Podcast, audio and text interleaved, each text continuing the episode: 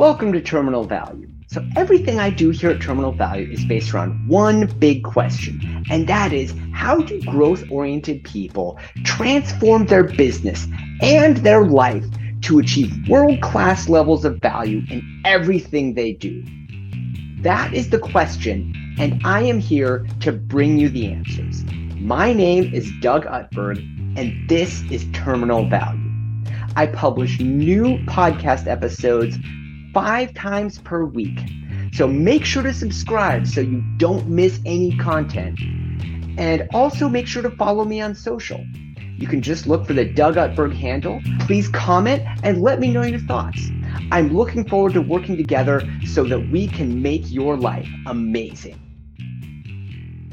Welcome to the Terminal Value Podcast. We have Hugh Gaither with us today from Feetures, That's F E-E-T-U-R-E-S dot com. And what we're going to be talking about is the secrets of a purpose-driven business.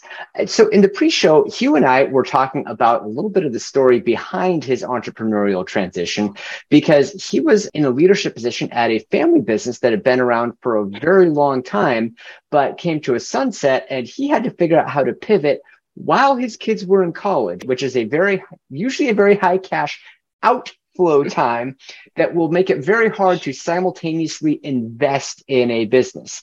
So, Hugh, I am really looking forward to hearing your story and learning about how you turned your business really into a purpose, because to me, that is a big part of what world class is really about. Well, Doug, a pleasure to meet you, and thanks for the opportunity to talk about Feetures on your Terminal Value podcast. You set the stage pretty accurately. I, I grew up in a great family in a small sort of textile based town in Western North Carolina, mm-hmm. Newton, North Carolina, and Catawba County. Lots of hosiery and socks and textiles and furniture. Yeah. And at college and graduate school and, and, army and went back to this family business and did kind of fall into a leadership role. And the family business grew healthily. Uh, it started as ladies hosiery and, and soon Actually, sports can, socks. Can I interject yeah, real quickly? Thank you for your service in the army. Oh, well, thank you very much. I appreciate it Please continue. That so the, the business began to flourish. It, we got into the sports sock business.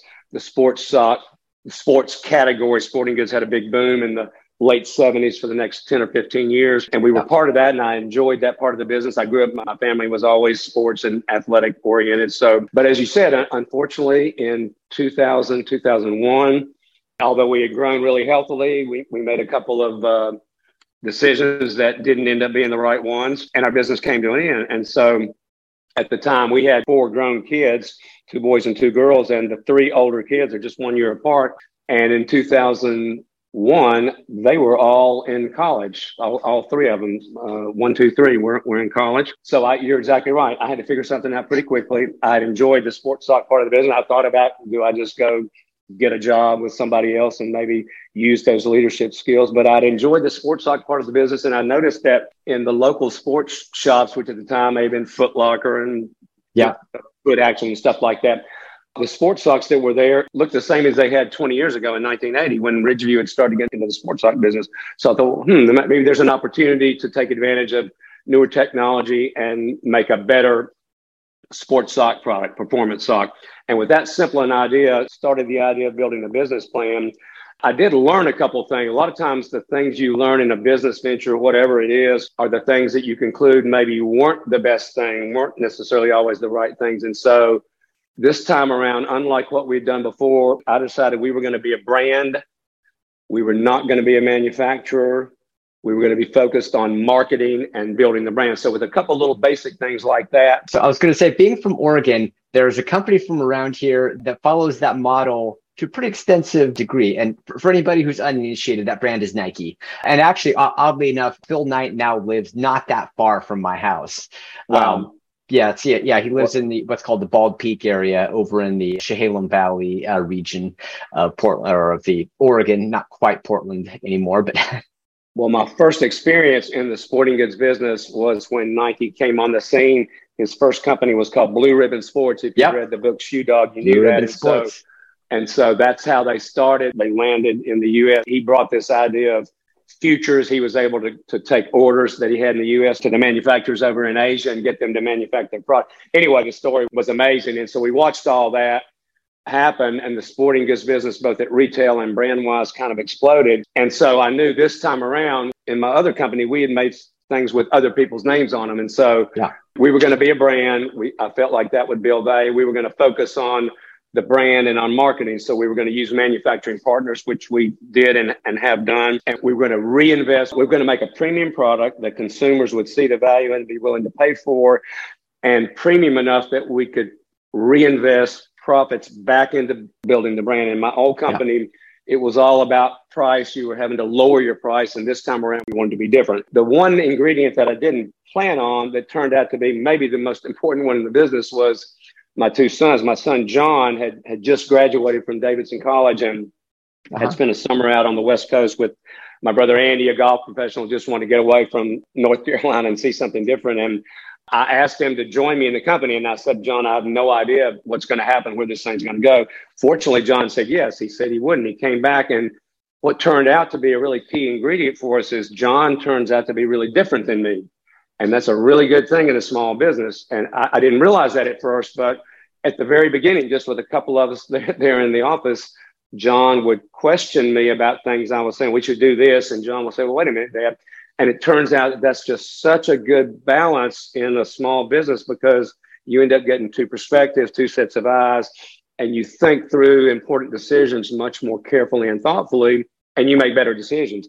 Ultimately, his younger brother Joe joined the company in 2009 when he graduated from the University of North Carolina. But Joe had an early contribution because one of those uh, fall evenings I can still remember sitting in our home in Newton. He was the only kid at home. The others were in college. He was 15, 10th grade doing his homework. And my wife and Joe sitting there. And I said to, to them out loud, I said, you know, we're going to have to figure out a name for this brand we're going to develop and maybe a name that conveys the features and the benefits of the product. And without looking it up from his 10th grade homework, Joe goes, Feetures F E E T U R E S.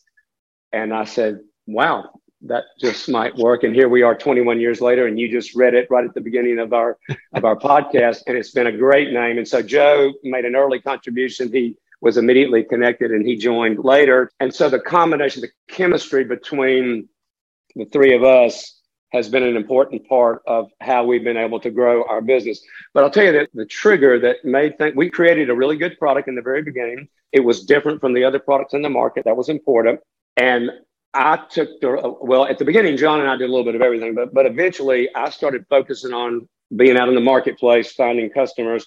John focused on more a little bit running the operations of the business. And one of the trips, so there I am, take hopping on a plane every Monday morning and going out and calling on these small running shops around the country. And on one of the trips, this is this wasn't the first year. This was about the second, maybe the th- maybe even the third year in the business. I'm in an airport somewhere in a strange place out in the middle of the United States, and I'm waiting to get on a plane. And by that time, I've got a Feetures polo shirt that I'm wearing. So somebody in the gate area actually walks up to me and says, Oh, do you work with Feetures? And I say, Yeah. And they say, Well, you know, that's my favorite sock. And I went home, and the next morning I said, John, you're not going to believe what happened. I just had somebody come up to me and they told me how much they appreciated our product. And that was the beginning of realizing that our product was making a difference. Like I said before, not that we didn't make a good product, but it was all about the cost and cutting the cost yeah. and the order with this customer and that cut. This this was different. And eventually that started to happen more and more often. And it didn't happen just to me, it happened to John. And we would go to races like the Boston Marathon yeah. and the and New York City Marathon expos where we would meet consumers. We would work with a retailer and actually sell our products eventually to the end consumer. And again, we started getting more and more of that feedback. And that really made us understand that our product was actually making a difference. And it was John, the more thoughtful part of our of our group, that said, let's develop a mission around this. And so eventually we said, you know, we feel like our products operate in this healthy active lifestyle category. And we think we're going to make products that help people perform their best, whatever it is they're doing, whether they're running, whether they're walking, whether they're doing Pilates or CrossFit mm-hmm. or whatever. They're active. They want to be active. They want to stay healthy and they want to do their best. And so that became a real purpose for us to say, we're making products that help people perform their best. And we still say that today, 21 years later. And now with our whole employee base, we get on a huddle every Monday and we start it with news. Does anybody have any news? Weddings, uh, birthdays, anniversaries, things like that. But more times than not, somebody else, not me anymore, has had one of these Feetures experiences where somebody tells them about how our product has, has made a difference. And that's what makes everybody that's part of our organization have a smile and feel good about what they're doing. So no matter what they do, no yeah. matter what their contribution is in the business, we all feel like there's this purpose there. And that makes all the difference, I would say, Doug. Outstanding. That's great. Well, so th- there are a couple of things that you were saying there that I wanted to unpack.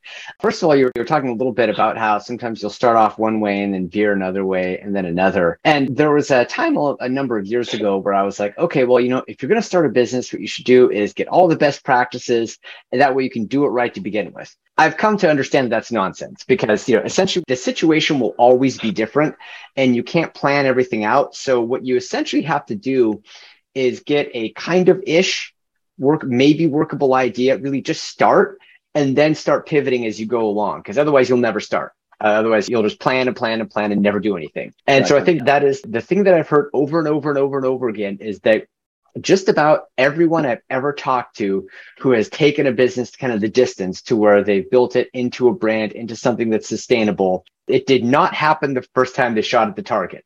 they, they had to adjust and adjust and adjust and adjust and adjust. And so what I really took out of that is that building to a world-class business process, it's not like a point A, point B, draw a straight line between the two of them and just walk down it. It's that, you know, you take one step, you say, okay, what are my options here? You take one more step and you say, what are my options here? And it's an iterative process where every step along the way, you have to reassess what you're doing to try to, because sometimes you'll be right, sometimes you'll be wrong. If you do it right, when you're right, you'll harvest some pretty significant gains.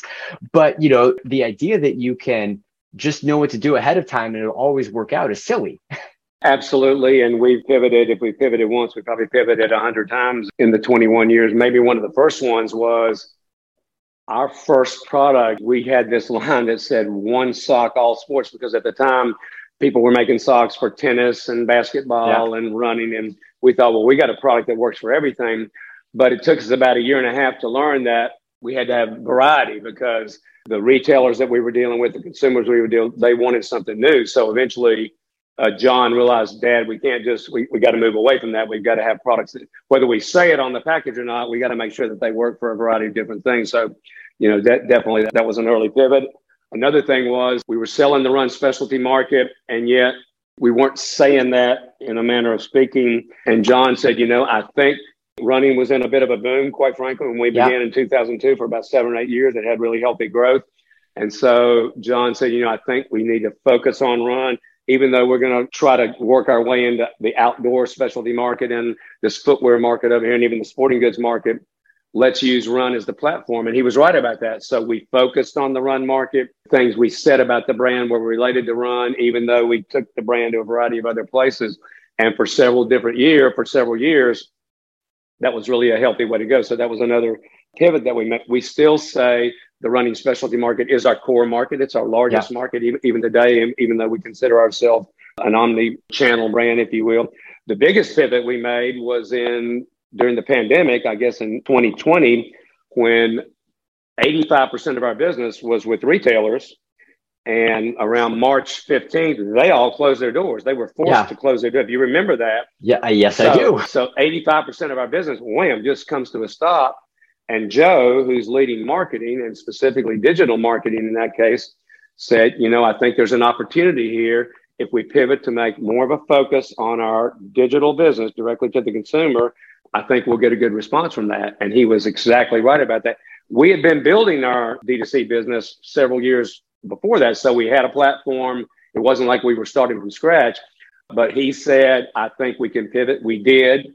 We had to talk to the lenders we work with and say, hey, we think we're going to do this. We think it's going to work out, but are you there to help us in case we need a little yeah. working capital or something like that? They gave us a thumbs up.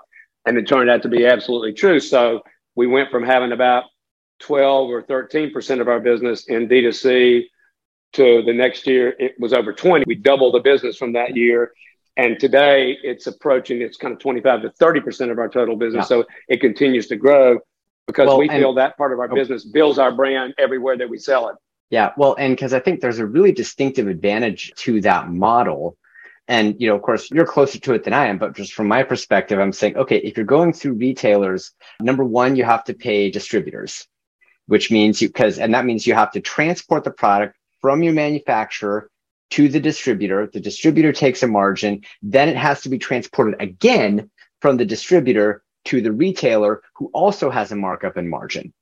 Well, and so if you're selling through both channels, then you know you will almost certainly have some kind of covenant that restricts how much you're able to discount if you're selling direct to consumer. But what that means is your margins will be significantly higher than if you're going through distribution and retail. And now that is really important because now you can invest in R&D, you can invest in employee retention, you can invest in customer retention because like a lot of people think that hey if I have a good product then customers will just keep buying it. Well, I'm sure they probably will, but why not invest in those customers who buy your product? Why not put some rewards program or appreciation programs together? Ordinarily, you'd just be fleshing that out in margins to distributors and retailers anyway. Why not reinvest some of that back? And I think the people who that get overlooked the most are the people that actually buy your stuff, are your customers. Right. right. You're describing a pretty accurate situation. We actually don't use distributors in the United States. We have a big distribution center back in my okay. home area of Hickory, North Carolina. And so the, the, product comes from the manufacturer there and it goes directly up. But we do have sales reps that call yeah. on these retailers around the country. So you're definitely right. Not only is the margin stronger for the business like ours, if you think about it, consumers who buy product on your website, they pay with a credit card the day you ship it out the door. So that's a big difference in cash. The retailer typically gets and, 30 days or 60 days to pay. So, so, yeah. yeah, I want to pause for a second. Okay. So for anybody who's listening that, that doesn't have an accounting and finance background, what we're talking about is accounts receivable. So the way that accounts receivable works is that, okay, so for example, let's say that there is a retailer who is carrying the socks, right? Okay. Yep. So they're carrying huge stocks and they sell it. Okay, well, so the agreement will usually be that sometimes they will purchase the inventory and then resell it where they own the inventory. In that case, hmm.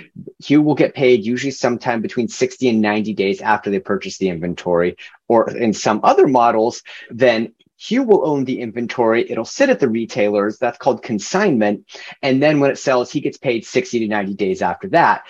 Those 90 days add up. And so then what can end up happening is if you have a big rush in demand, you say, Hey, great. We just made a whole bunch of money on paper, but we don't have any cash yet. And all of our bills are right. now due.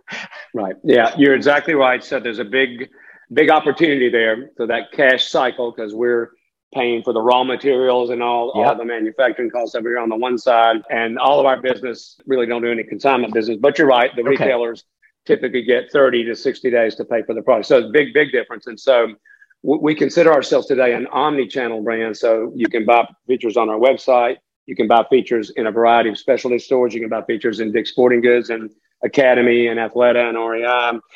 And we work really diligently to make the pricing to be the same, particularly as it well it relates to any of those. We don't want the consumer to come to be able to buy a product that Feetures less expensively than you buy it in the running store that's Correct. down the street from you or at Dick's Sporting Goods or one of these other people. Now we will give, you know, if somebody signs up and gives us their email address, which is important. We're trying to build our consumer base.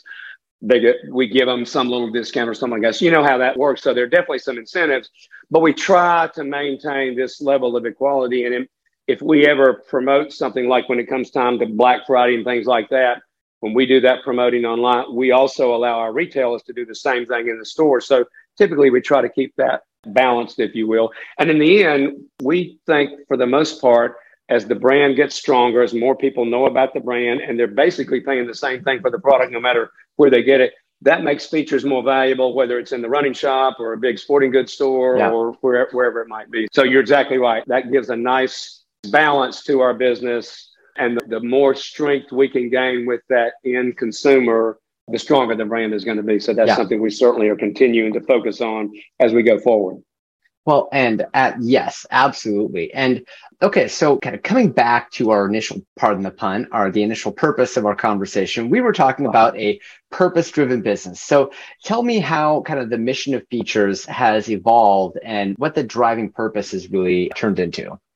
Well, as I mentioned, there was a point three or four years into our business that we created a mission and a long-term goal yeah. and a set of core values. We look at that every year and we've been thoughtful about those core values and their quality and simplicity and accountability and adaptability and innovation and sustainability. And they're, they all mean something to us. And they're not just words that are written on a sheet of paper. We've made some hard decisions. Quality, for example, we have six manufacturing partners, two are in the US, four in Asia. And occasionally we've had shipment come in from Asia and there's a quality issue. And if that's the case, if we eventually say, you know, we just can't put this out in the market to our customers, we guarantee to our customers the quality of our, and so we end up having to refuse something like that that we paid to get over here. And anyway, those can be hard financial decisions to yeah. make, but ultimately, if you really believe those core values that you've written down on paper, they, they mean something to you. And and I guess the second one we have accountability. We think that's really important that we're accountable for who we are and what we do. We're accountable to our coworkers. We're accountable to the partners that manufacture the product with for us, for the marketing firms that work with us. We're certainly accountable to our customers out there and now our consumers. And we take that seriously. And if somebody yeah. comes to us and said, Hey, here's a problem, the first thing we do is say, Hey, it's on us we apologize. We're going to take care of it. And I think that's one thing that I learned a long time ago, probably from my father, my family.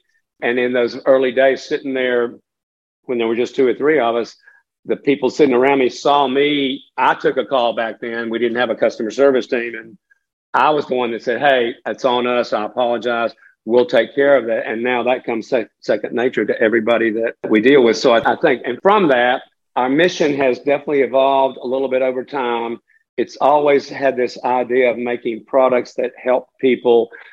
But it was probably right as we were going into the pandemic that we realized that running wasn't the only exercise or activity that people could use our products for. And so the idea of aspiring to a healthy, active lifestyle seemed to be a broader category for us to operate in yeah. because our products help whether you're playing golf or playing pickleball or walking or yeah. running or whatever it is your socks need to work for you, you if yeah. you're thinking about your socks that's typically a problem so yeah so well, we say, you know oh go oh, ahead. ahead. Oh, I was going to say, just expanding on that idea, one thing at least that I've observed is that generally speaking, people, especially on the consumer side, will be willing to pay higher prices and express higher loyalty if you know the, the, closer they get to feeling like a product was made specifically for them because like where you were talking about how you kind of essentially tried to have an omni activity stock that is i mean you can make the exact same sock in a cornucopia of colors and right. but then market every single one differently because Absolutely. the closer somebody gets to thinking that this set of socks was made precisely for them the more loyal they, they'll be, the more money they'll be willing to pay for it, and the more they will promote your brand to everyone they know. Absolutely. And one of the things we did, and this goes back 10 or 15 years ago, we put a guarantee on our product. And there are a variety of guarantees that you see in the marketplace on all kinds of products. And there are 30 day guarantees, and there's sure. a guarantee if you find a defect, you can send us money, blah, blah, blah. Our guarantee is total, and it actually says it reads on the package today.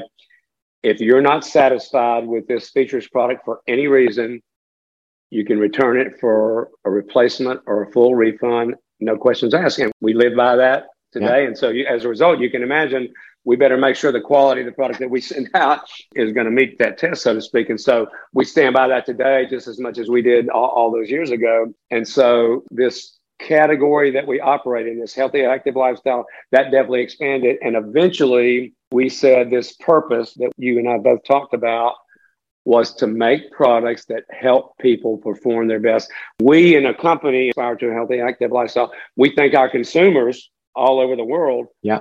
Do, do the same. And so we want to kind of meet them where they are and we want to make a product that helps them do better in whatever it is that they're doing. And that that has kind of that has a really good feeling to it. And everybody in our company, no matter what they do, they can understand that. And we get testimonials constantly to, today from a variety of different sources. And sometimes our customer service, like we just had one this, this week, they'll share that with the whole company. And it's interesting to see the reaction and the response that we get, not just from me, not just from those of us that are out there in the marketplace, but from anybody and everybody. And I can just assure you, it makes people feel good about what they're doing. And I know from my 27 years with another company, great company in a lot of different ways, but we've got everybody in our company honestly think they have a smile on their face when they come to work and they like what they're doing because they understand that we're doing something that makes a difference. Outstanding. Well, Hugh, it's been a great conversation today. Give us your last one or two thoughts. And then, well, I, was going to say, then give out your website, but we already know the website, F E E T U R E S dot com, Feetures dot com. But give us your last thoughts and then let everybody know if there's, you know, what your favorite social networks are. Well, my last thought would be the thing that I've learned from my sons, in particular, my family. Again, I've got two daughters. Actually, one of my daughters has worked for the company. She's working for the company again. She just came on board to help us in the golf market, which is a new market for Feetures. But I've learned how important it is, Doug, what everybody does. And so I've learned to say thank you often and to anybody and everybody because everybody plays a role in what happens and respect what everybody does. It's all important. And I've learned if you're thankful and you respect people and you show that, We've also had a, a, good saying from the very beginning that just says treat people like we expect to be treated. Yeah.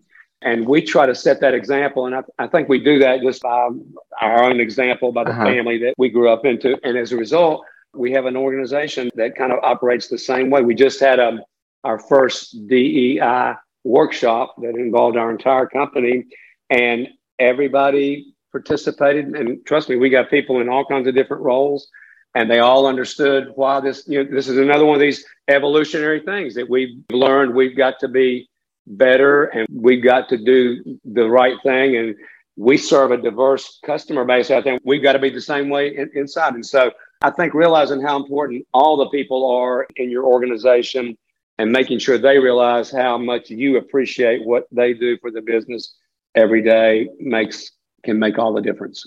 All right. Excellent Excellent. Well, Hugh, I really, really appreciate your time today. It's awesome conversation. Thank you, Doug. It's been a pleasure. I've enjoyed getting to know you and being part of your Terminal Value podcast today. Thank you so much. Hey, thanks for watching to the end of the video. There's just a couple of things that I need from you right now. Number one is I need you to subscribe. If you're not already a subscriber to the channel, please hit the subscribe button and turn notifications on. That way you will know every time I publish new content. Number two, comment. Share your thoughts. I want to know what you did and didn't like. What should I make next? And number three, share this with your friends. Go on to Facebook or Instagram or LinkedIn, wherever you uh, you hang out socially, and then post a link to this video and let people know what you liked about it and make sure to tag me. And then what I would also like to do is I would like to offer you the most incredible free gift ever. And this is related to my business where I help other businesses reduce their contract related costs. If you are a decision maker in a business, then I want to talk with you to see about how we can address your contract costs and drive savings. If you know somebody who is a business decision maker, then I would like you to help me get in contact with them. And in exchange, I am going to give you a absolutely free vacation at one of 30 places across the United States with no obligation and no timeshare pitch.